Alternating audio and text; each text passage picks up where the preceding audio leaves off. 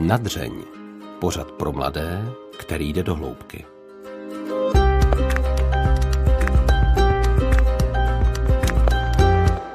Elišku Podzimkovou jde jen těžko zařadit do nějaké pracovní škatulky, obzvlášť když se tomu sama vyhýbá.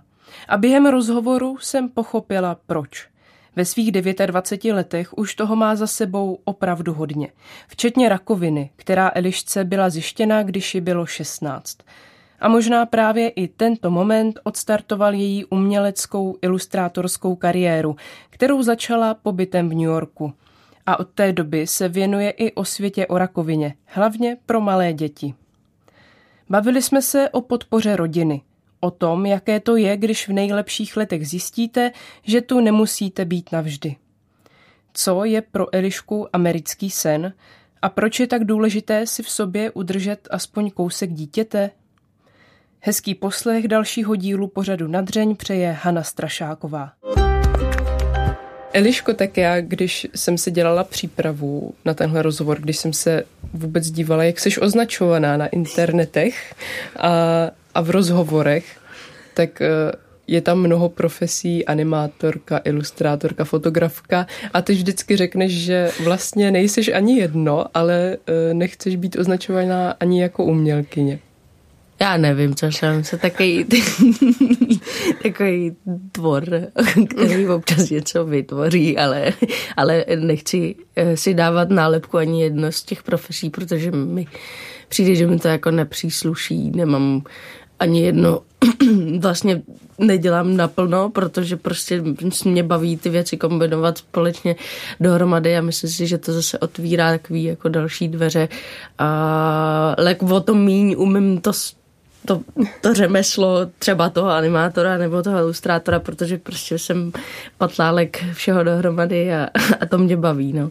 Takže mm-hmm. si vytvářím takový nějaký svůj, svůj šuplík.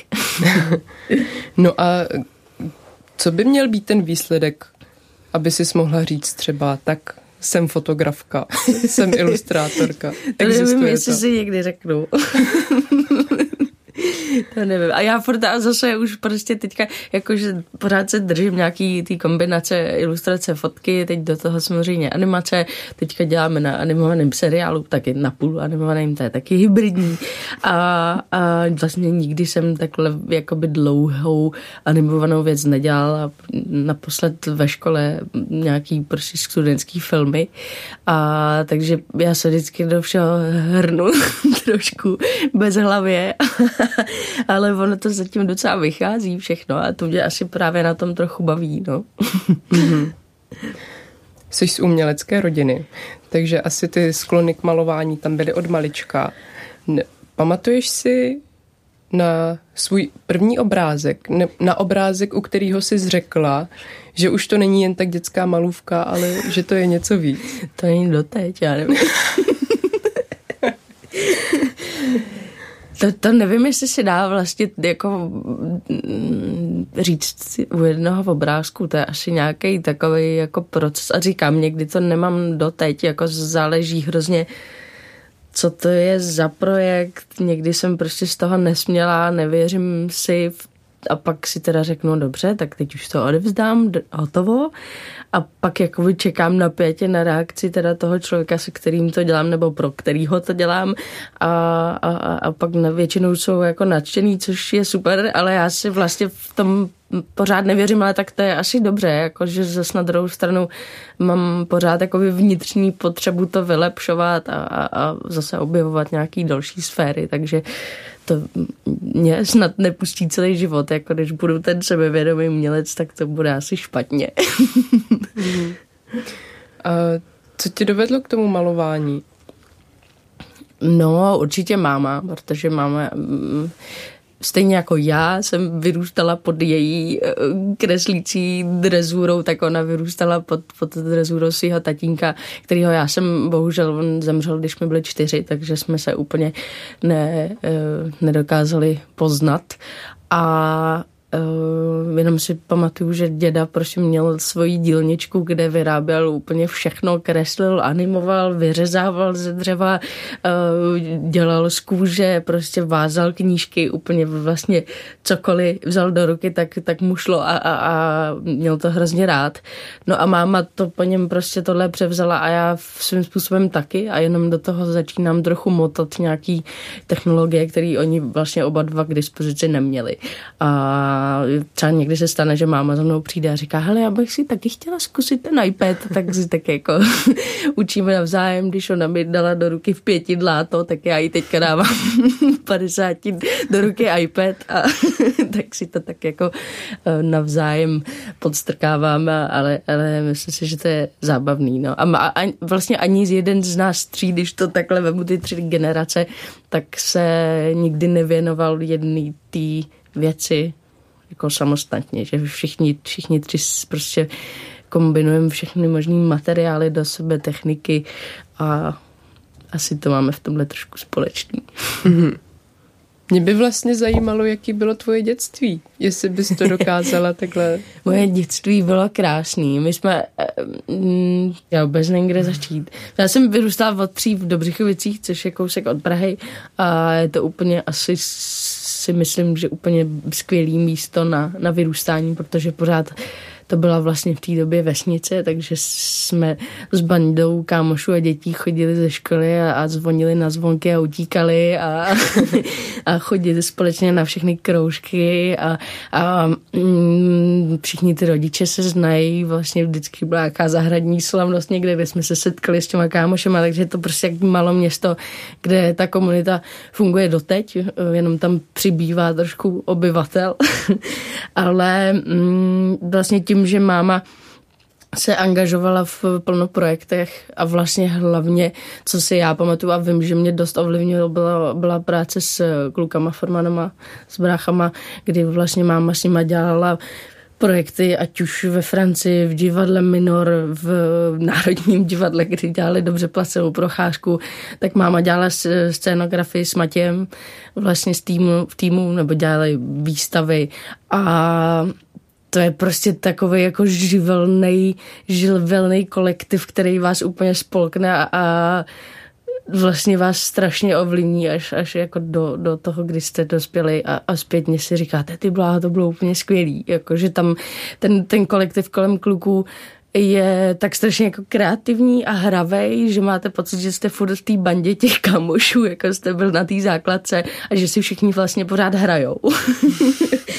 a jenom z toho vlastně dělají nějakým způsobem práce, ale je to prostě kočování s divadlem po Evropě a, a až skončíte v Národním divadle, kde prostě zpívá Kovář Píša jako operu a no prostě je to hrozně, hrozně vtipný, co, co oni tím svým, tou svojí náturou jako dokážou dát dohromady. A to si myslím, že na mě i samotnou měl vel, velký vliv v tom, mm, i, i vlastně, když jsme teďka dávali dohromady výstavu Malého prince, tak já jsem od začátku, kdy jsem začala kreslit, jsem měla taky jako skeptický pohled na výstavy, že mě jako úplně nebavilo prostě vzít nějaký své obrázky a dát je někam do galerie nebo je vystavit jen tak. A měla jsem furt potřebu kolem toho vytvářet nějaký jako prostředí. A to je přesně ten vliv těch formanů, jo? protože oni prostě z jakýkoliv situace dokážou udělat tak skvělou atmosféru, že se to ve mně zarilo a říkám, já prostě nechci tady dělat jako výstavy, kam se přijdeš podívat na pár papírů na zdi a prostě chci, aby si přišel a měl si zážitek a byl si vlastně v jiném světě.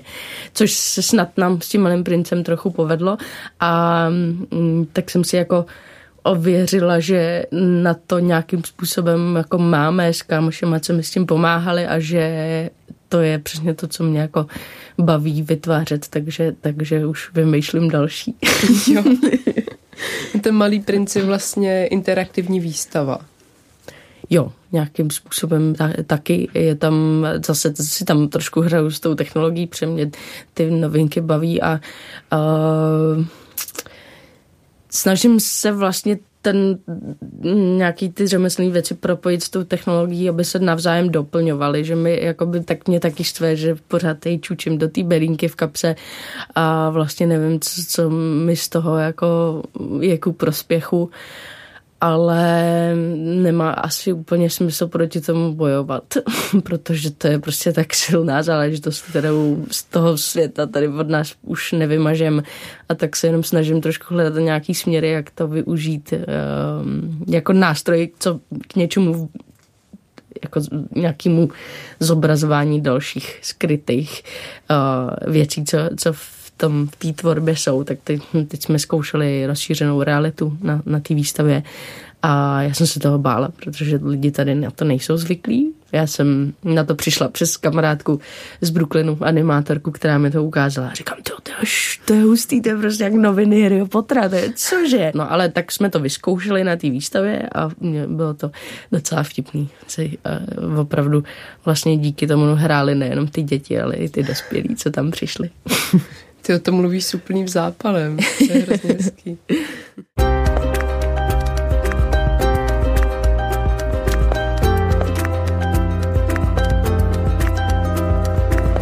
spoustu těch věcí i začínala tak, že ty uh, do těch fotografií vkresluješ různé věci. Uh, třeba na most nakreslíš čurajícího psa, že na fotku mostu nebo tak. Taky nějak rozšiřuješ tu realitu. A nebo ji překresluješ, trošku jako zlepšuješ. Tak mě jako napadá, proč, proč to vlastně děláš? Jako proč, proč ti nestačí to, co, to, co, tam to, je. co tady je. no, a já nevím. Je tam, mm, mě tam asi chybí ta hravost, no. A, při, a chybí mi ta hravost jakoby v lidech i kolem mě. Já, to, ve mně to nějak furt úspěšně přežívá. Ale uh, vlastně mě překvapuje, že fakt i, i, i, i už i lidi kolem mě, kterým táhne na 30 jako mě, tak, tak prostě už si hrát jako nedokážou. A teď jsem, ale třeba teď jsem, teď jsem řešila něco, něco s, tady s českým legem a říkám, jak vám do prodeje v lockdownu? A oni říkají, no, dospělácký Lego jede jak blázen. A já, ne, ne, ty lidi si hrajou s legem, to je skvělý. Takže jako možná, možná k něčemu ten lockdown je dobrý, že si, si obnovíme ty herní buňky v tom mozku. Ale mm, je to jako tohle je hrozně složitý, protože prostě se to váže na, na nějaký tady školní systém, který máme nastavený, který to v nás prostě chtě nechtě zabíjí, zabíjí to v nás i nějaký, no, nebo samozřejmě teď jako to beru hodně jako obecně, samozřejmě jsou školy a jsou profesoři, který, který to dělají skvěle a, a různé školy hrajou Montessori a tohle, to, jako tyjo, díky bohu za to.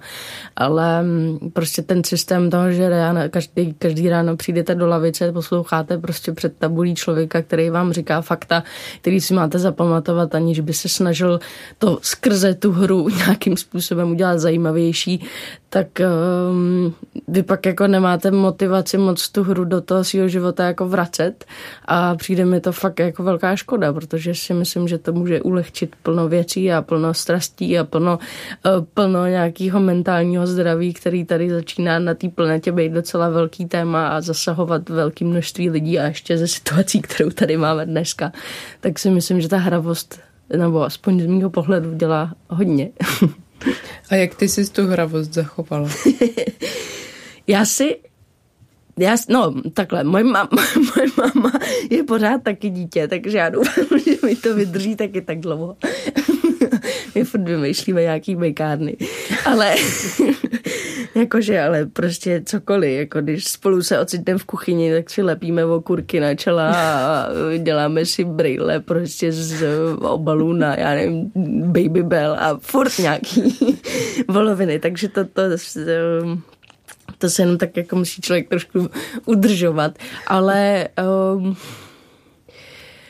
no a zároveň si trochu myslím, že i, i mi v tomhle trošku jakoby přispěla zkušenost s tou onkologickou nemocí, která mi jakoby ukázala, že, že tady není pro, moc prostor tohle to vytěsnit ze života a, a že to je důležitý. to by byla v 16 diagnostikovaná jo. rakovina. Jo, a já jsem vlastně během těch dvou let, co, co byl proces té léčby, tak jsem vlastně hrozně rychle vyrostla. Trošku jsem přeskočila pubertu, jak hormonálně, mm-hmm. tak mhm. i mentálně. A vyrostla jsem ve smyslu, teda to, že si teď beru zpětně, samozřejmě v té době jsem to takhle jako neanalyzovala, tak jsem jako vyrostla v, v nějakých eh, jako seřazení hodnot životních a uh, uvědomení si, že některé věci jsou prostě ztráta času v tom životě a, a nemají smysl prostě se tím zabývat. A to některý lidi třeba k tomu dojedou asi daleko později a ta nemoc v tomhle tom vlastně docela pomáhá. Což je hrozný bizár, že vám k tomu musí pomoct rakovina, ale tak stane se. A, a jakoby vím, že to není, není jenom můj případ, je to, je to případ většiny pacientů, kteří si tím projdou a právě v, v takovémhle věku nebo i, i dřívějším pak prostě mluvíte s, s onkoušem, který mu je 8 a máte pocit, že mluvíte s 45 letým člověkem, který už si prožil celý život a říká vám své moudra, tak to je, uh, to je vtipný. Který věci to jsou? Který jsi uvědomila? No, uh, vlastně já jsem si vždycky myslela, že jsem nerozhodný člověk a postupem času se mi ukazuje, že zase tak to není. Já prostě, když jsem přesvědčená o něčem, o něčem že, že mi za to stojí, ať už to bude stát tolik síly a, a času, tak, tak si nad tím dopu. A ve chvíli, kdy mi to vlastně nedává nějaký můj vnitřní smysl, nebo mi to vlastně zabírá uh, nějaký větší množství času, který tomu nechci obětovat, tak to prostě nedělám a necítím se kvůli tomu blbě. a to jsem to mám třeba jako s, konkrétně s tou prací. Já jsem si vyzkoušela v New Yorku práci v ofisu a v korporátu a říkám, no tak to ne, to ne, to ne. ale zase to jako některým lidem to vyhovuje, to já jako nechci, nechci eh, hanit, to je vůbec ne. Jenom jsem cítila, jak to ve mně zase zabíjí tu hravost, kterou mm, chci využívat nějak líp. Mm-hmm. Jak ti tu nemoc vůbec zjistili? Je to, no, to je docela proces. Ono, teď už je to asi ta situace je něco lepší. Ono samozřejmě záleží nejvíc na praktickém lékaři, který prostě by měl brát v potaz takovou možnost a když ji nebere, tak se to vleče zbytečně dlouho a vlastně se to dohání do stádií, kdy už je to blbý. A já jsem No, my jsme chodili tak tři čtvrtě roku jako k praktický doktorce a říkali jsme, hele, tady něco tohle. A to byly ale úplný jako banálnosti. Vlastně mě svědilo mě celé tělo. To ani hmm. nevím do teďka, čím to je daný. Uh, ale jako svědí tak, že, že nevíte, co s tím máte dělat. To je prostě takový, jako že ani ne ta kůže, ale máte pocit, že to je pod tou kůží. A teď prostě jdete za, to, za tou lékařkou, která tam ještě má za sebe záskok a řeknete jí, že vás svědí kůže, tak vám řekne, no tak zkusíme udělat testy na alergii. Zkoušeli jste vyměnit prací prášek? Máma, jo, čtyřikrát. Můžete ještě zkusit tohle a, a tady máte tuhle mastičku a teď jakoby v, m, se k tomu přidávaly další a další věci, jako únava, bolest hlavy, takový vlastně dost banální, když eh, se to děje pár dnů, ale když mm. se to děje tři čtvrtě roku, tak je to trochu divný. A to by prostě ten praktický lékař měl brát v potaz. A v tu chvíli, co, co, co vezme, tak, tak vás pošle na nějaký vyšetření, který to utvrdí, což u mě byl vlastně první ultrazvuk a ještě byl v Řevnicích u pana doktora Hříbala, což je taková motolská postavička. Eh, já ho úplně miluju, on je skvělej. To je pan doktor Hříbal. Pan doktor Hříbal třeba dělá odborného poradce při překladu doktora Hauze. To je prostě, on je, on je os, a má kapelu Bílá nemoc. Prostě je to úplně skvělý člověk. No nicméně pak doktor, pan doktor Hříbal mi v podstatě diagnostikoval hm, Hodgkinův lymfom a pak už to, pak už to jde relativně rychle, protože, jak říkám, jakmile to čím později ten nádor zastihnete, tak tím hůř se to léčí. A já už jsem byla v nějakém čtvrtém stádiu z pěti, což ale pořád v mých situaci šlo nějak jako řešit, ale pak už to jdeš šup, no. Pak jdete na vyšetření, pak zjistíte, že už nejdete domů a že tam budete ležet mm-hmm. měsíc a pak už jdete na dalších 50 vyšetření a aniž byste to věděli, tak už kapete první chemoterapii a je to prostě fofr, protože oni na nic nečekají. A vlastně mm, tyhle ty pacienti mají v let čem dost jakoby přednost, takže prostě, když jdete na vyšetření, tam plná čekárna lidí, tak sorry, jdete prostě před nima. No. Jaký to je pocit v 16 letech zjistit, že máš rakovinu a že vlastně nemusí být jistý, jak dlouho tady budeš? Já si myslím, že v tu chvíli asi to bylo daleko horší pro tu mámu než pro mě a já jsem já jsem moc nevěděla, kde jsem. I když mi bylo 16, tak jsem furt byla jako dost dítě, který nevědělo, co se vůbec děje. A vlastně mě v tu chvíli děsily nějaký jako dílčí události, které mě čekají, takže já nevím, první operace, protože mi brali biopsy, pak první nějaký náběry, něco, tak mě jako by vlastně víc strachovaly ty, ty, tyhle ty jako v úvozovkách maličkosti, než ta samotná velká nemoc, o který jsem vlastně v tu chvíli vůbec nic nevěděla. A protože jsem nevěděla, co to je onkologie, slovo rakovina tam nikdo neříká, slovo nádor ano, ale pod tím si jako dítě představíte lecos. A to, že můžete zemřít, to vám taky neříkají, protože proč vám to říkali. Jakoby to začínají říkat až ve chvíli, kdy, kdy už není jiná, uh, jiná cesta. A jasně, že to postupem času v průběhu té léčby jako pochopíte, že teda asi nemáte chřipku. Ale já jsem si to nějak moc nepřipouštěla, tu variantu. Nevím. no a co ti vlastně řekli poprvní, jakože většinou je to tak Eh, máte rakovinu a zbývá vám eh, tolik dní života. No to už, to už se, no to je právě, to je právě to, co si všichni myslí, že se říká, no tak není. Protože to je ve filmech, tak, eh, tak hmm. No, ale, ale to je přesně ten problém, protože a, a vlastně asi se dostaneme k plešounům za chvíli, ale to je přesně ten důvod, proč i, i takovejhle seriál mm, o, o té onkologii chci dělat, protože mám pocit, že um, pořád tady v té společnosti jakoby je to vnímaný daleko hůř, než by mohlo a to pak nepomáhá těm konkrétním lidem v situaci, který si tuhle tu, tenhle ten začátek té léčby vyslechnou a tu diagnózu a přesně vyhrknou ze sebe a kolik času mi zbývá a ten doktor na to může říct tak jako jak to vůbec teďka není relevantní řešit, jako tady pojďme mm-hmm. zjistit, co vám je. Léčba může trvat tak a ta je to hrozně individuální, budeme dělat všechno pro to, nevím, jakoby samozřejmě liší se to zase u těch dětí a u těch dospělých strašně moc, ale u těch dětí se teďka tady u nás vyléčí přes nějakých 84%, což už je opravdu vysoký číslo. Myslím si, už, už jako opravdu není na místě tam chodit na to oddělení s jako nějakou přímou obavou toho, že mám teda vážně nemocný dítě, který tady do měsíce nebude, protože to tak prostě není. Mm-hmm. No a co řekli tobě teda? Nebo s čím jste tam šli vy? Mně řekli, já si nepamatuju ten první okamžik, vůbec ne. A dokonce si nejsem jistá, jestli to neřešili s mámou, protože to, to je taky další věc, že se teďka uh, začíná trošku řešit to, co se má těm dětem říkat a to, co se jim mm. vlastně dřív neříkalo, zprostředkovávalo se to skrz ty rodiče. Ale um, řekli nám, že vlastně úplně jako specifický postup, co teď bude následovat. To znamená, řekli nám, tady budou nějaký cykly chemoterapie, který, po kterých se zase udělá tady sken, něco zjistí se, jak to zabírá, potom se pojede další.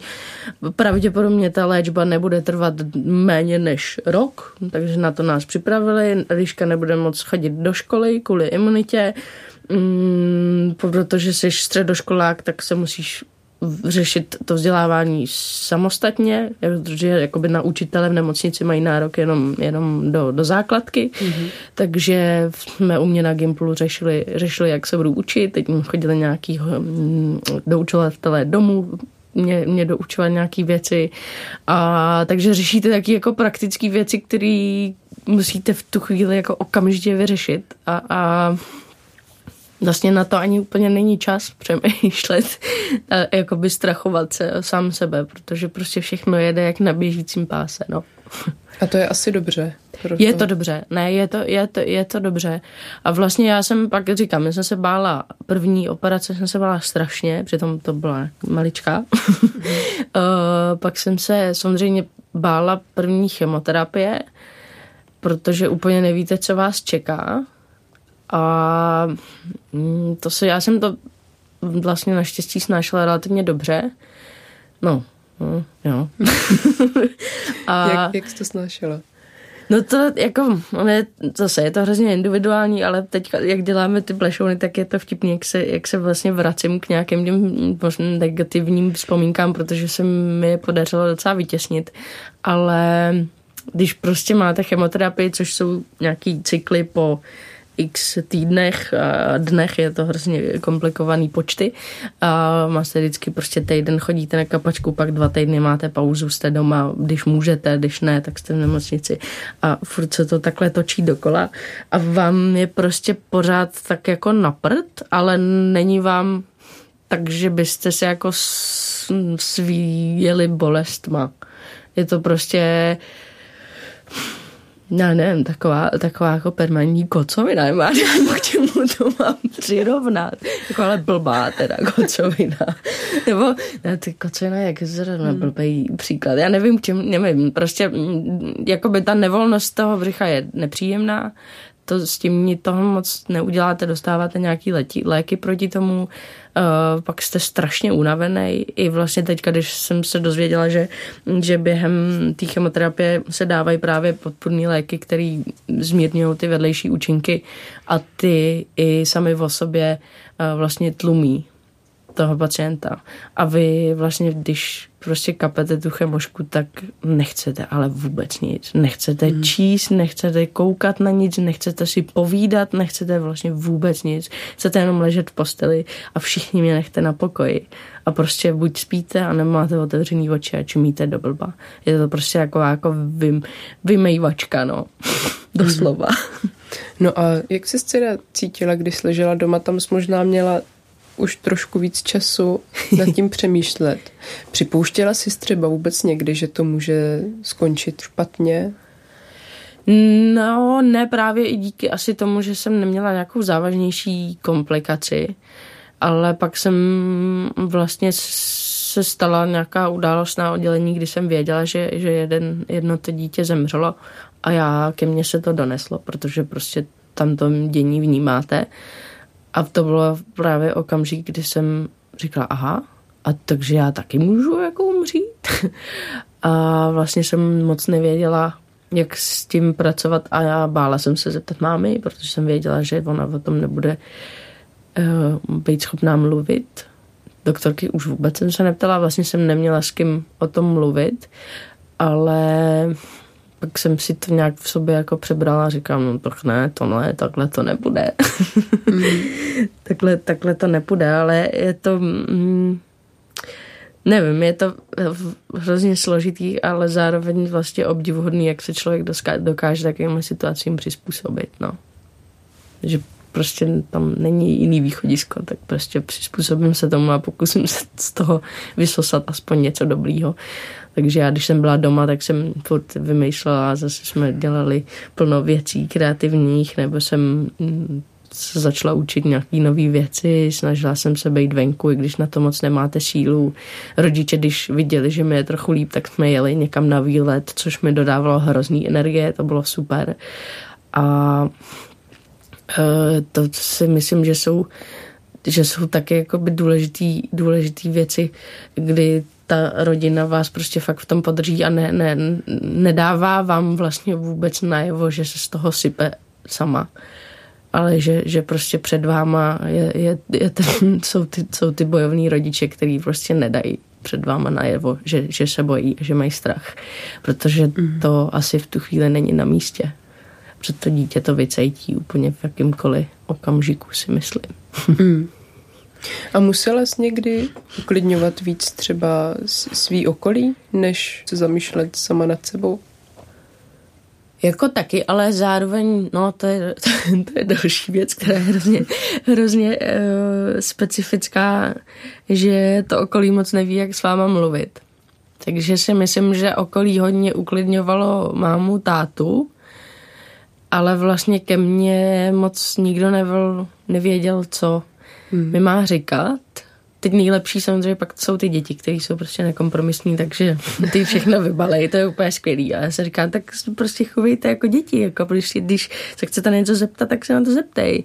Je, Eliško, je ti blbě, jo, je mi sakra blbě, dneska jsem třikrát blila, jo. Ale, ale vlastně mi v tu chvíli si vybavuju, že by mi bylo daleko příjemnější, kdyby se ty lidi třeba i ptali, říkali, vlastně se chovali spíš normálně, než, než eh, trošku projevovali nějakou lítost nebo, nebo spíš takový jako zásek jako já nevím, k čemu to přirovnat. Já, já mám třeba trochu problém se seznamováním se s novejma lidma, tak to je takový jako podobný blok toho, že vlastně nevíte, co máte říkat, nevíte, jak máte komunikovat a je to vlastně nepříjemný a z mé strany to bylo nepříjemný, protože ty lidi se nedokázali vymáčknout. Mm. a jste v takový, v takový bublině uzavřený. Hm. Pak jsou extrémní zase opačný případy, který z vás dělají, jako že vám nic není. To je taky super přístup. To je jako, to je pecka. Co se tady válíš, už koukej se dát dohromady a taky keci. A nebo to bude dobrý. A to, No, to není to úplně na místě. Myslím si, že je fajn uh, zprostředkovávat ten svět zvenku, takže vyprávět něco, co se stalo, protože vy prostě buď jste v mhm. nemocnici, nebo jste doma, takže co se dělo ve škole, nebo tam prostě co jste, co jste zažili z normálního světa, i když to je blbá historka z, z nákupu, ale rozhodně lepší, než být zaseklý a nevědět, co říkat. A nebo se prostě zeptat jako na rovinu. Mně přijde, že i i co se týče jako toho všedního života v té nemocnici, že to je jako by vlastně svým způsobem zajímavý prostředí, o kterým toho moc nevíme a všechny možné hadičky a, a léky a tam a proč máš tady tu věc, ten stojan a ty s ním chodíš i na záchod, jo, říkám, to je můj nejlepší kámo, že jo, beru ho tam furt a vlastně lepší se zeptat. No. mm-hmm. A jak dlouho trvala ta cesta k vyléčení? Asi rok a čtvrt, něco takového. I když to je taky zase otázka. Vyléčení vlastně nikdy nemáte úplně jistotu toho, že se to nevrátí. Nicméně nějaký taky jako zásadnější milník je, je pět let po léčbě. Když nemáte mm-hmm. náznaky žádný recidivy, tak je to relativně dobrá známka, ale prostě nikdy nevíte na 100%. A to je třeba věc, na kterou vůbec, na který vlastně se tak jako blokuju od sebe. Vůbec na to nepřemýšlím. Mm-hmm. Nechci, mm-hmm. nechci na, tě, na to myslet. Jo, tak teď už je to víc než pět let, že jo? Ale... Už je to, už je to díl. Mm-hmm. No a jak, co potom vylečení, když jsi mohla vrátit do běžného života? to bylo Mm, ono to samozřejmě bylo tak jako postupně, protože ta, ta imunita nenaskočí ze dne na den, takže si ji musíte budovat zpátky. Tak to trvá. Uh, pak jsem měla i individuální plán ve škole, takže jsem tam nechodila úplně, protože prostě jako bych tam spala v té lavici non-stop. Mm. Je to prostě vyčerpávající ten návrat potom. Ale myslím si, že to, to je no, návrat byl docela v pohodě. mm-hmm. A je ještě něco, co jsi z tohohle období, co jsi z toho odnesla? No určitě, určitě nějaký nutkání se v tom nímrat dál. Že mě to jako... V té nemoci. No, ne úplně jako specificky, že bych potřebovala vědět, co se mi vlastně dělo, to vlastně do teďka nevím, nechci to vědět, nejhorší věc si tyhle ty věci googlit, to je jako opravdu je úplně nesmysl.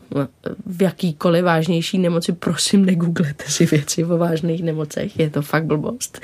Uh, ale uh, spíš se jako v, m, nějakým způsobem angažovat v tom dění kolem, kolem toho, já neříkám, že jsem v nějaký jako komunitě bývalých pacientů, já jsem tam byla starší dítě, takže, takže většina z těch, z těch pižduchů prostě to byly děti, které mě vlastně úplně jako nezajímaly v tu dobu, tak mi bylo 16, ale to je taky, taky jako postsyndrom rakovinový, že máte pak jako potřebu to, to trochu šířit dál a, a hledat něco, jak, jak byste mohli těm novým lidem, kteří tam naskočí do toho šíleného vlaku, trochu to usnadnit.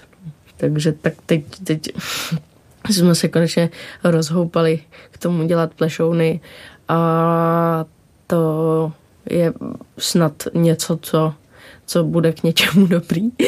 A není to vlastně úplně, úplně situovaný na, na přímý kontakt s těma dětma. Na, na to si myslím, že tady je plno mm, organizací a, a lidí, kteří se věnují přímo, přímo tomu, což je skvělý. A já jsem vlastně tak jako za tu svoji zkušenost tam vypozorovala nějaký nevím, jestli tomu chci říkat nedostatky, to je asi silný slovo, spíš takový jako mezery, které by se daly hezky vyplnit uh, takovou srozumitelnou řečí pro to dítě, protože i když mě bylo 16, tak jsem vůbec nevěděla, co ty lékaři říkají. Mm. A na tož pak, když vám je 8. A mě to vlastně hrozně zajímalo v tu dobu. Já jsem vlastně chtěla vědět, co to znamená lymfocyt a proč má bílá krvínka tady tohle ty čísla a proč mi to dělají každý týden a co tam vlastně hledají. A furt jsem se ptala na něco, podle mě jsem byla hrozně otravná, ale eh, mně to přijde fér to tomu dítěti jako říkat, protože prostě pak máte pocit, že jste jenom v nějaký mm, zavřený buňce, kde vás prostě obskakují lidi v bílých pláštích a vlastně nevíte, co s váma dělají. A myslím si, že to za prvý může být zajímavý a za druhý, že se to dá hezky, hezky vysvětlit ty věci. Takže to je cíl plešounů, zároveň samozřejmě cíl plešounů je, je trochu teda osvěta, to jsem říkala na začátku. Vím, vím, jsem si vědoma toho, že je relativně ambiciozní jako tady začít převracet nějaký mindset společnosti do toho, aby rakovina nebyla vnímaná takhle negativně, ale což bude vždycky. Já ji nechci zlehčovat, to vůbec ne. Jenom prostě si nemyslím, že to pak pomáhá těm, těm samotným pacientům a těm rodinám. A Uh, no a to se pokusíme do toho dostat. Mm. A naší, naším takým hlavním, hlavním mm, je, referencí krásnou je, je byl jednou jeden život, který si myslím, že jsme všichni jako malí milovali. Mám nejradši. A tam prostě těch, těch faktů a těch věcí bylo tak, tak jako plno a mám pocit, že si jich pamatuju doteď jako šílený množství a, a když jsem nemocná, jak si představuju ty bacily v tom krku, jak tam se mlátějí navzájem. tak uh, tohle je prostě náš takový jako vzor, jenom to prostě konkretizujeme na, na tu, na tu, na tu dětskou onkologii. No a to jsou, to jsou nějaké teda faktické věci, které tam budou a pak tam samozřejmě je i pár jakoby otázek, které se vážou na nějakou, nějaký psychologický um, mindset těch, těch dětí, který by se měl taky trošku s tím, s tím pracovat. Takže i třeba vlastně otázka, proč, proč se máma s tátou bojí, protože někdy prostě ty rodiče to nevydržejí, nebo je dítě vidí brečet a neví proč, má strach a tak. Um, nebo třeba to setkání s tou smrtí, ať už třeba u kamaráda z té nemocnice, nebo se prostě nějakým způsobem dozvíte, že teda máte nemoc, na kterou se umírá, tak to jsou hrozně složitý věci, které se tam pokusíme nějak jako dostat a díky bohu teda mám, mám k ruce tu, tu Luci Hrdličkou, která, která se zabývá i paliativní péčí, která řeší mm, vlastně situace, které už nemají jiný východisko. A je to, teda mě to jakoby udivuje, jak je to mm, zajímavý a vlastně i se ty principy docela, docela opakují, že jako, jako třeba mě dostala informace, mm, že to dítě to dítě prostě podvědomě pak už vlastně relativně brzo ví, že umírá, ví to vlastně dřív, než si to připustí rodiče. Mm-hmm. A má třeba častokrát tendenci to řešit s prarodičema, protože má pocit, že je jakoby k ním v tomhle tom blíž. Aha. Což je hrozně zajímavý. Jakože to vůbec jako člověk si neuvědomí a nechápe. A to jsou prostě takovéhle informace, které on mi říká. Já říkám, ty bláho, to je hustý. Jakože to je fakt... A zase, prostě zase jste v, v tom jak se strašně dokážeme přizpůsobovat takovým hmm. situacem. A to dítě, když odchází, tak ono jako netrpí. A právě i díky tomu, tomu té paliativní péči eh, oni opravdu dokážou toho pacienta a, a častokrát i tu celou rodinu připravit na odchod toho dítěte. I když samozřejmě je to sakra těžký a jakože není to, není to nic polehčujícího, ale vůbec jako o tom mluvit nahlas a nedělat, že to neexistuje, jenom čekat na ten moment je prostě podle mě fakt strašně důležitý a tohle my bychom tam nějakým způsobem aspoň trochu chtěli jako se toho dotknout, protože prostě bohužel to k tomu patří. A tam mi Lucie opakovala xkrát, že je vlastně hrozně důležitý tu situaci obrátit, že jako přesně když, když přijde pak ten tatínek a říká, tak kolik máme času, tak ten doktor vlastně na to úplně nemusí odpovídat, protože ví, že on to vlastně vůbec nechce slyšet. Mm-hmm. a řekne něco úplně jako to přetočí a řekne, no Vemte si dovolenou z práce a pojďte si užívat jakýkoliv čas mám, máte prostě a pojďte vymýšlet, eh, co, co můžete dělat společně a na co budete společně vzpomínat. Protože, mm. A ne mu říct, jako zbývá vám dva, tři týdny. Prostě pojďte tady teď hned tohle to dělat. a, a zkuste se u toho smát a mít společnou radost. Protože nic v tu chvíli jiného dělat nemůžete.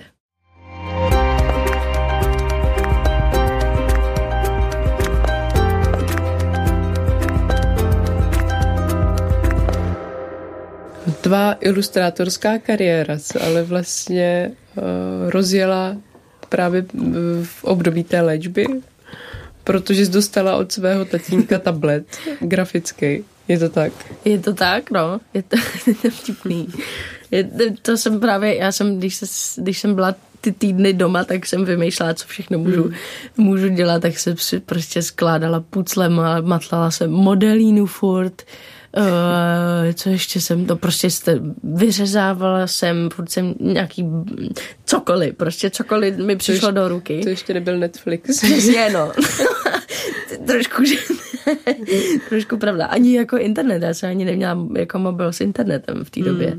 Mm. Motole podle mě není Wi-Fi na ale to...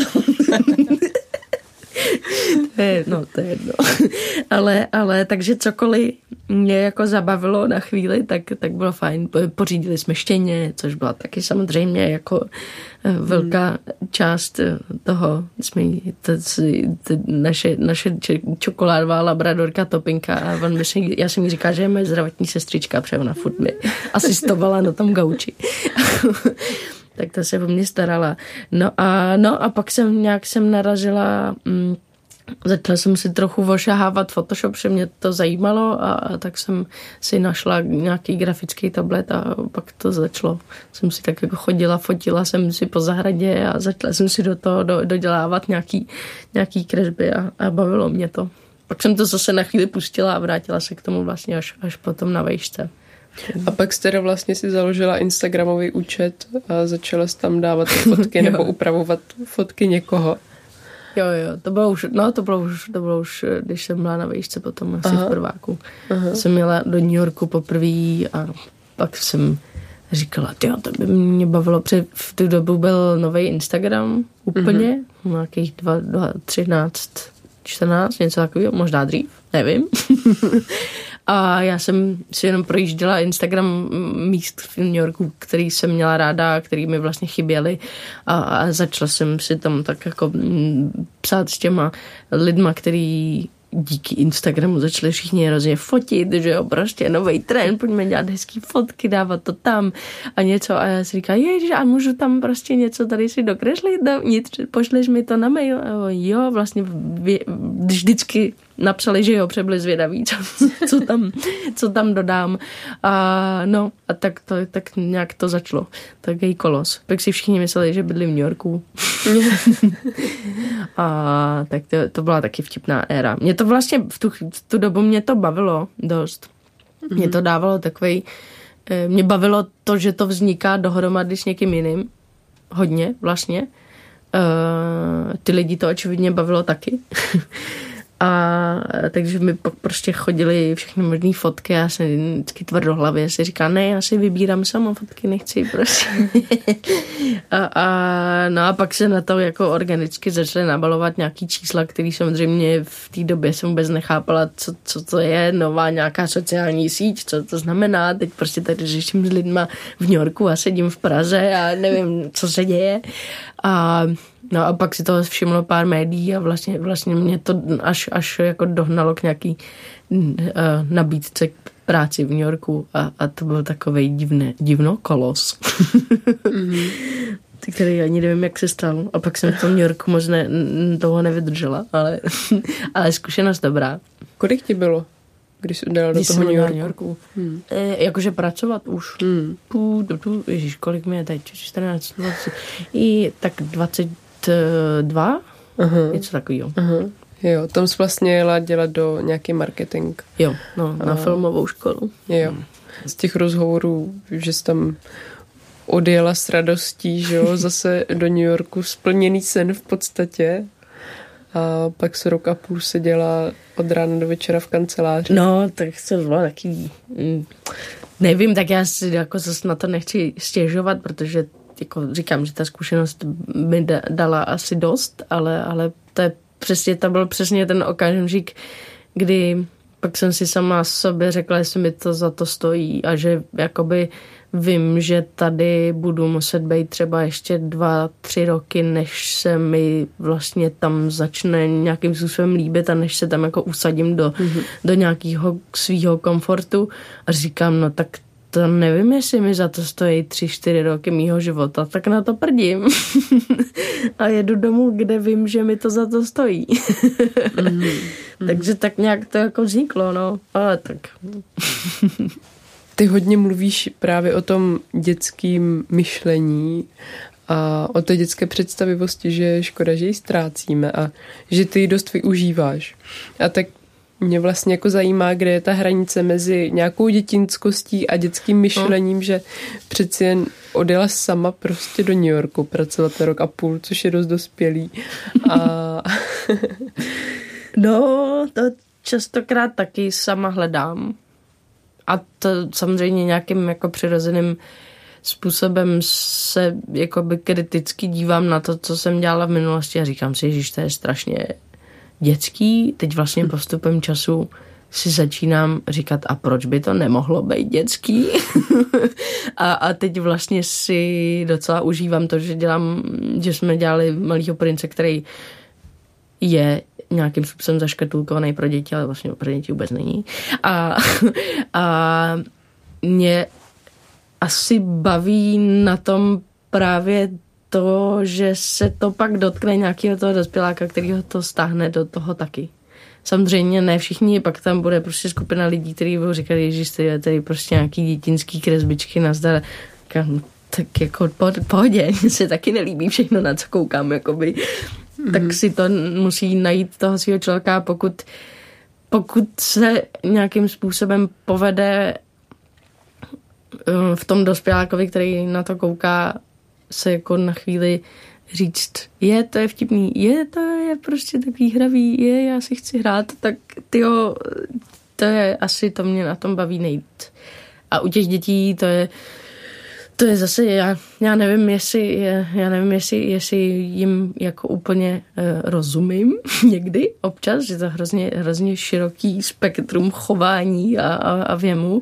Teď právě při té výstavě jsem si to jako oskoušela um, víckrát, když mi tam chodili třídy a jako přišlo, přišla v podstatě první třída a pak přišli, po nich přišli prváci z Gimplu a v obě dvě ty skupiny byly vlastně skvělý, jakože každý to vnímal trochu jinak, ale, ale byli taky jako hrozně otevřený tomu se, se tam něco vyzkoušet a, a hrát si.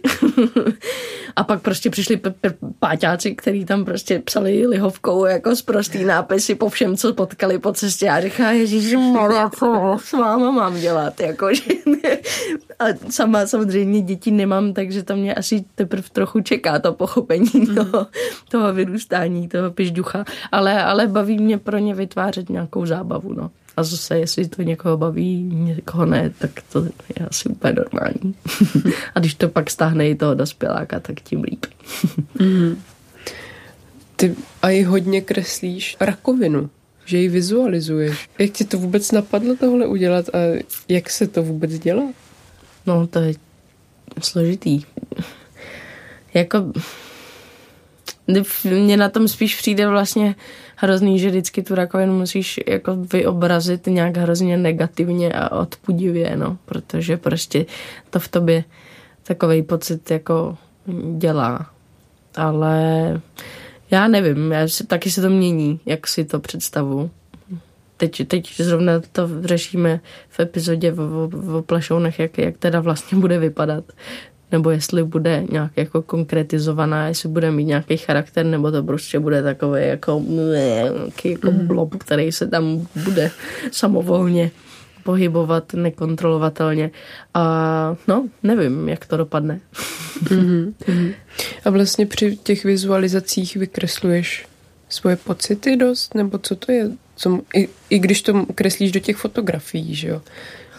Jak kdy. Někdy mě napadne nějaká, nějaká jako věc, co tam chci dodělat už, už na tom místě, kde, kde to fotím, což mě baví asi teďka úplně nejvíc.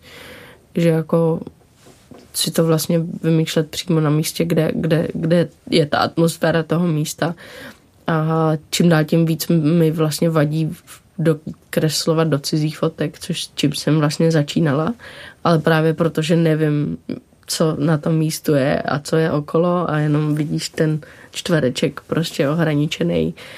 Uh, tak, tak to mě baví vlastně teďka to vymýšlení přímo na místě. A u toho prince jsem si to užila na, na Islandu hodně, to bylo mm-hmm. fajn. Teď jsem ještě fotila nějaký, nějaký zase další projekt na Filipínách, to mě taky hrozně bavilo.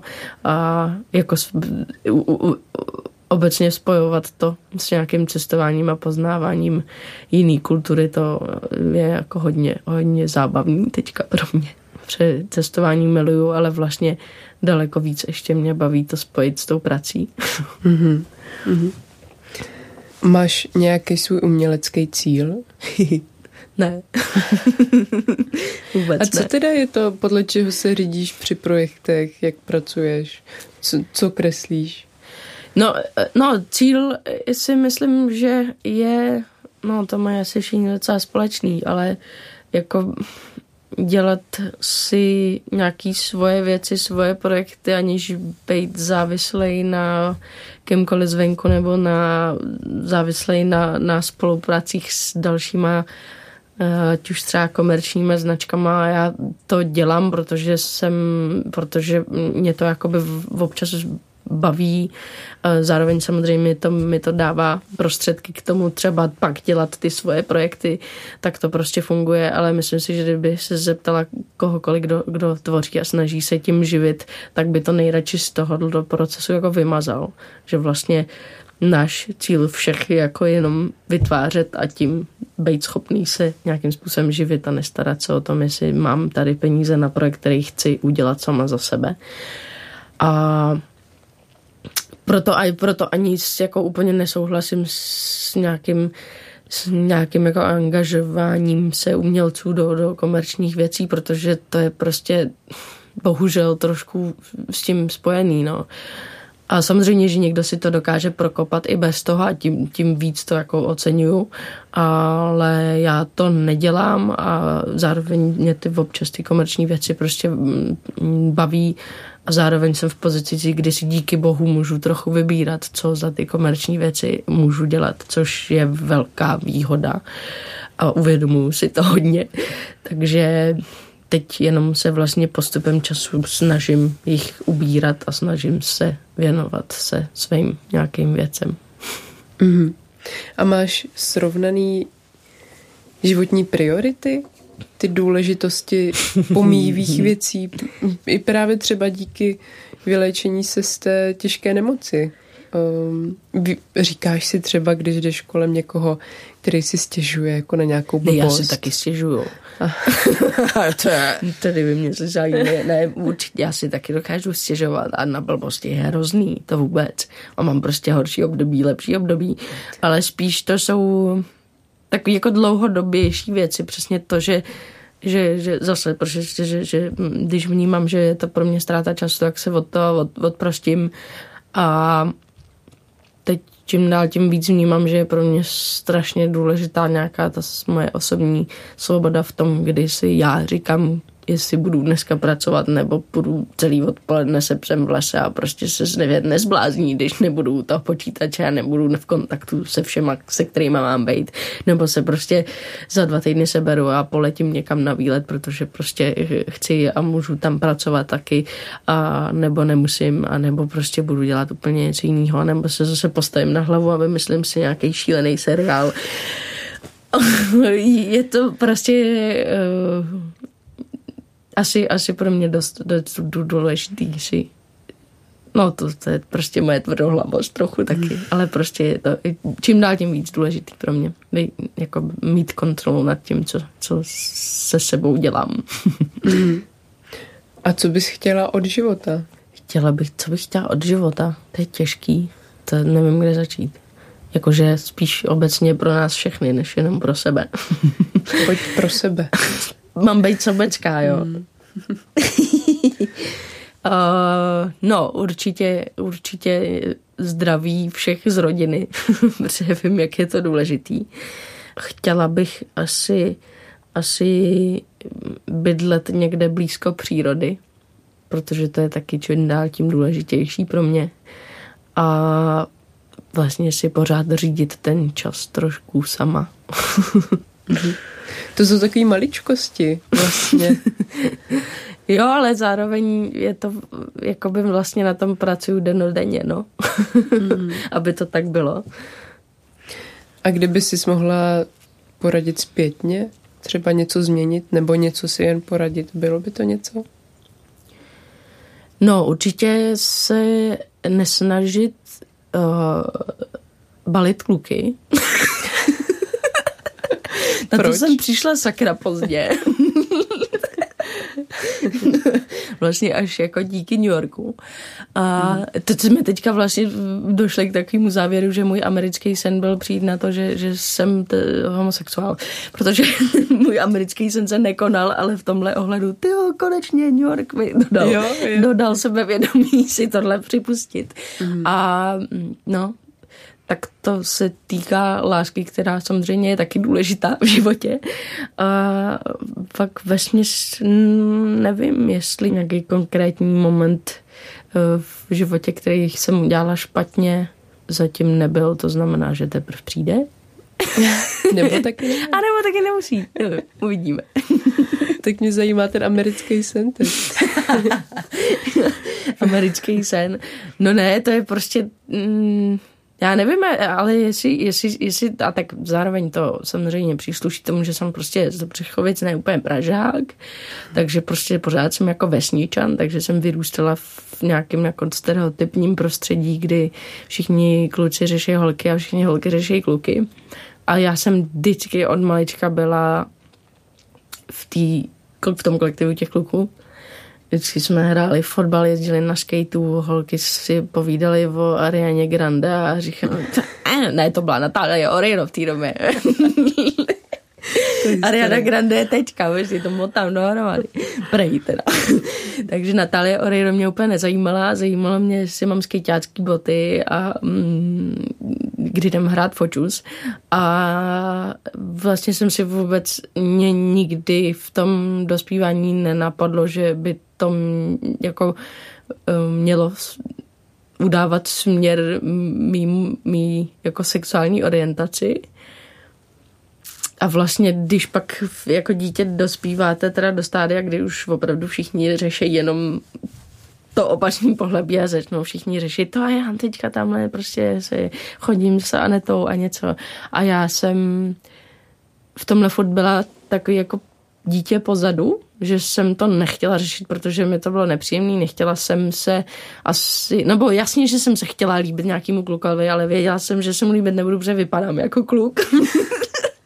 Oblíkám se jako kluk, je mi to jedno, je mi dobře, nechte mě bejt, nebudu nosit prostě růžový tričko. A v tomhle ohledu mě prostě změnila, změnil pohled mm, na mých kamarádů z New Yorku, který tady přijeli sem studovat na takový malinkatý program pro různý umělecký e, odvětví a bydlej všichni v rodinách. A my jsme vyfasovali e, do naší rodiny Zoe, která studovala divadlo, takže oni i si dělají jako průzkum, co má ta rodina za záliby a tohle, abyste si jako měli společný tej. A kvůli mámě, že dělala divadlo, tak se vlastně k nám dostala Zoe Zoe a Zoe je teďka taková moje americká ségra a vlastně Zoe mi ukázala, že, že teda tady nemusím řešit jenom ty kluky. Což bylo velký otevření očí, no, protože mě to vlastně v tu chvíli ani nenapadlo. A teď zpětně vím, že jsem třeba byla zakoukaná do nějaký kámošky a nebo takhle a pak se člověk jako zpětně analyzuje, říká si, ty jsi tak blbá. Ale tak to si prostě člověk k tomu musí vždycky nějak dostat sám. Ale ten New York byl, byl v tom um, byl jako důležitý v tom, že jsem vypadla z mýho normálního prostředí, kde jsem se bála jakkoliv se mm-hmm. začít jako ne, jestli tomu chci říkat autovat, já to slovo nemám moc ráda, nevím, jak to říct jinak, uh, ale že prostě v tom New Yorku teďka si můžu dělat, co chci, nikdo mě nezná, nikdo uh, neví a, a to, to vlastně fungovalo takže nebylo to nějak zásadní, žádný zásadní vztah jsem tam nikdy neměla, ale pak, když jsem se vrátila domů, tak jsem to vlastně už vůbec neřešila, protože jsem říkala, tak jako tady to bylo normální, hmm. tak přece tady nebudu dělat, že není. Jakože to mi jde proti sesti, to nedává smysl. Takže jenom dělám, že to je normální. Teda snad už je trošku. snad, snad už trošku je, nevím. Je to, je to složitá, taky složitý téma který mám taky plno, plno projektů v hlavě s tím, ale eh, je to je to taky bezmocný trošku, no. Jakože snad se to někam posouvá, ale spíš, jako teď myslím, i legislativně bezmocný. Mm. Tady prostě organizace Jsme Fair, která už jako pomalu čtyři roky usiluje o nějakou změnu a my se tady všichni pořád chceme mermomocí řadit do západní Evropy, ale s tím letím přístupem to opravdu moc nepůjde. A e, jako adopce to už vůbec nezmiňuji, to si myslím, že je, je, je, je bizarní jako upřednostnovat um, to, že to dítě bude vyrůstat v ústavu místo toho, aby mohl být v homosexuální rodině, kde bude spokojený a rádo, že má někoho, kdo ho miluje. Nevím, ne, ne, nerozumím tomu. A já samozřejmě chápu, že některý lidi nedokážou připustit, že existuje něco jiného než tradiční rodina muže a ženy, ale uh, já nevím, jak jim to mám vysvětlovat. Jakoby ne, nevím, jak jim vysvětlit, že ta láska je úplně stejná mezi náma jako mezi nima. A teď vlastně, teď se mi stala, jsme byli před měsícem v Africe na dovolený a my tam máme eh, kamarády Masaje, mm-hmm. se kterými jsme v kontaktu už asi, asi tři roky od první návštěvy. A Řešili jsme to s nima, protože v Tanzánii je homosexualita ne- nelegální, eh, takže jsme to nikomu, nikomu jako moc neříkali, nedávali jsme to najevo, protože nevíte, co, co jakoby nevíte, jestli někdo zneužije ty situace a někomu to bude říkat dál, ne, vlastně vůbec netušíte, v jakém jste postavení, jako, ještě jako turista, jestli to vůbec někdo bude řešit, nebo to řeší jenom u svých jako obyvatel, vůbec netušíte nic. Takže jsme s tím byli hodně opatrní. A teď právě, když jsme se tam vraceli, tak, tak jsme těm kamarádům Masajům, kteří jsou zase úplně jako specifický, ty si žijou ve svý masajský vesnici, jezdí na Zanzibar pracovat a jsou úplně kouzelní, to jsou neskutečně krásní lidi, jako i, v nějakém vnitřním nastavením a vnímáním světa. Ale přesně říkáme s Julí, tak co, už jim to řekneme. a sedli jsme si s nimi a říkáme, no, my jsme, a oni furt, so Amic will marry Julie and Sakayo Eliška, yes? And you come to Masai village with us. A já, no. tak jsme už tak jako usoudili, tak už je na čase a začali jsme jim říkat, že jsme teda společně, jsme partnerky a že spolu žijeme něco a oni se začali hrozně chichotat, jak asi jedenáctiletý kluci. we know, we saw you kissing in swimming pool. A Maria, ty malý, malý kluci, tím je třeba 25, jo. A, a začali jsme otevírat otázku, vlastně jak vnímají takovou mm-hmm. věc a jak je to vlastně vůbec v masajské komunitě. Pardon, to zde rozvíjím takovýhle téma, ale bylo to hrozně zajímavý. A mm, já říkám, no a co se teda, co se teda stane, když se masajský muž zamiluje do masajského muže nebo žena do ženy? A on vlastně první věc, co mě překvapila, že připustil, že se to děje, že to jako mm. ví, že bych čekala, že to jako všichni vyignorují a dělají, že to neexistuje. Mm. Tak říkal, jo, mm, what happened? We kill. A já, co? Jakože ty lidi zabijete za to, že se mají rádi. Yes, we kill for homosexuals. A já jsem říkala, teď tou lamanou angličtinou, která je hrozně roztomilá. A já říkám, takže člověka, který udělá něco špatného, který třeba někoho zabije, tak toho zabijete jako trest a člověka, který někoho miluje, nedělá nic špatného, toho taky zabijete.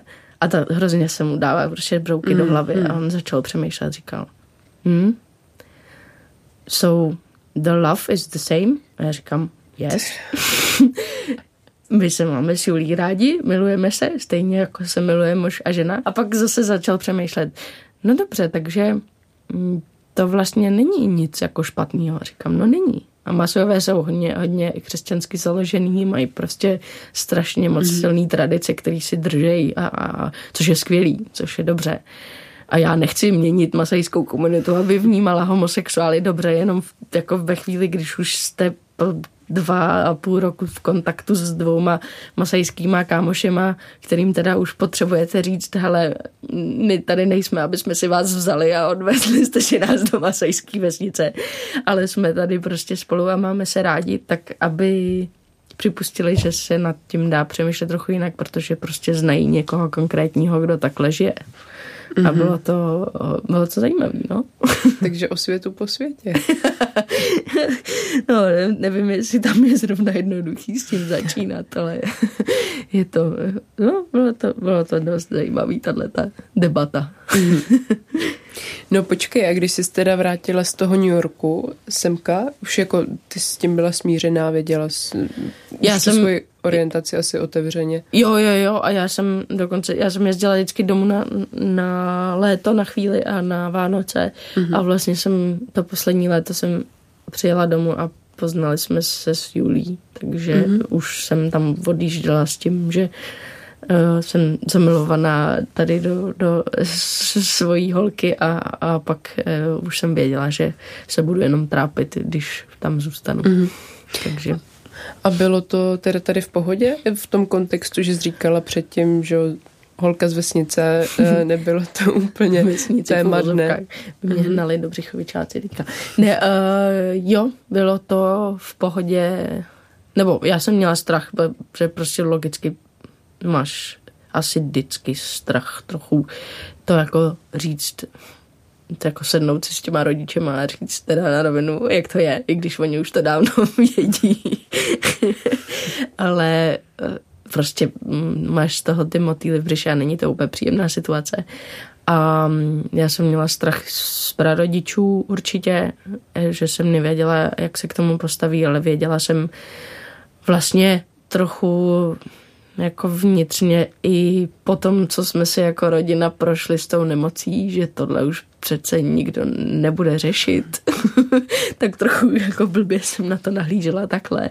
A no a taky to tak bylo, no. Mm-hmm.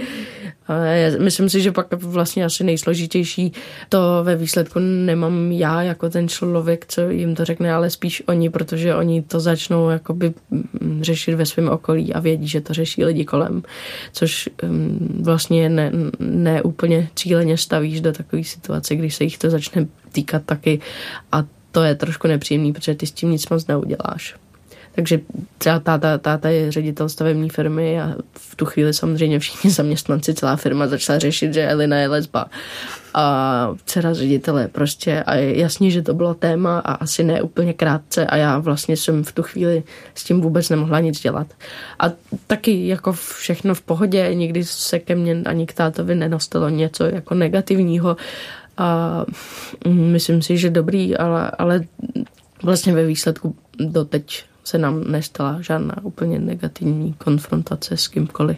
A my žijeme s Julí uh, úplně normálně, aniž bychom cokoliv skrývali nebo se chovali nějak přizpůsobivě, protože to je to poslední, co chci, co chci dělat. Elišku, moc ti děkuji za krásný rozhovor. Ať se ti daří. Tak děkuju. Tyjo, to pro... bylo na dřeň. Hostem pořadu na dřeň byla ilustrátorka, animátorka a fotografka Eliška Podzimková. Za spolupráci na tomto dílu děkuji svému kamarádovi Dominiku Millerovi a kolegům Antonínovi Kánskému a Haně Kašpárkové. Mějte se hezky. Loučí se Hana Strašáková.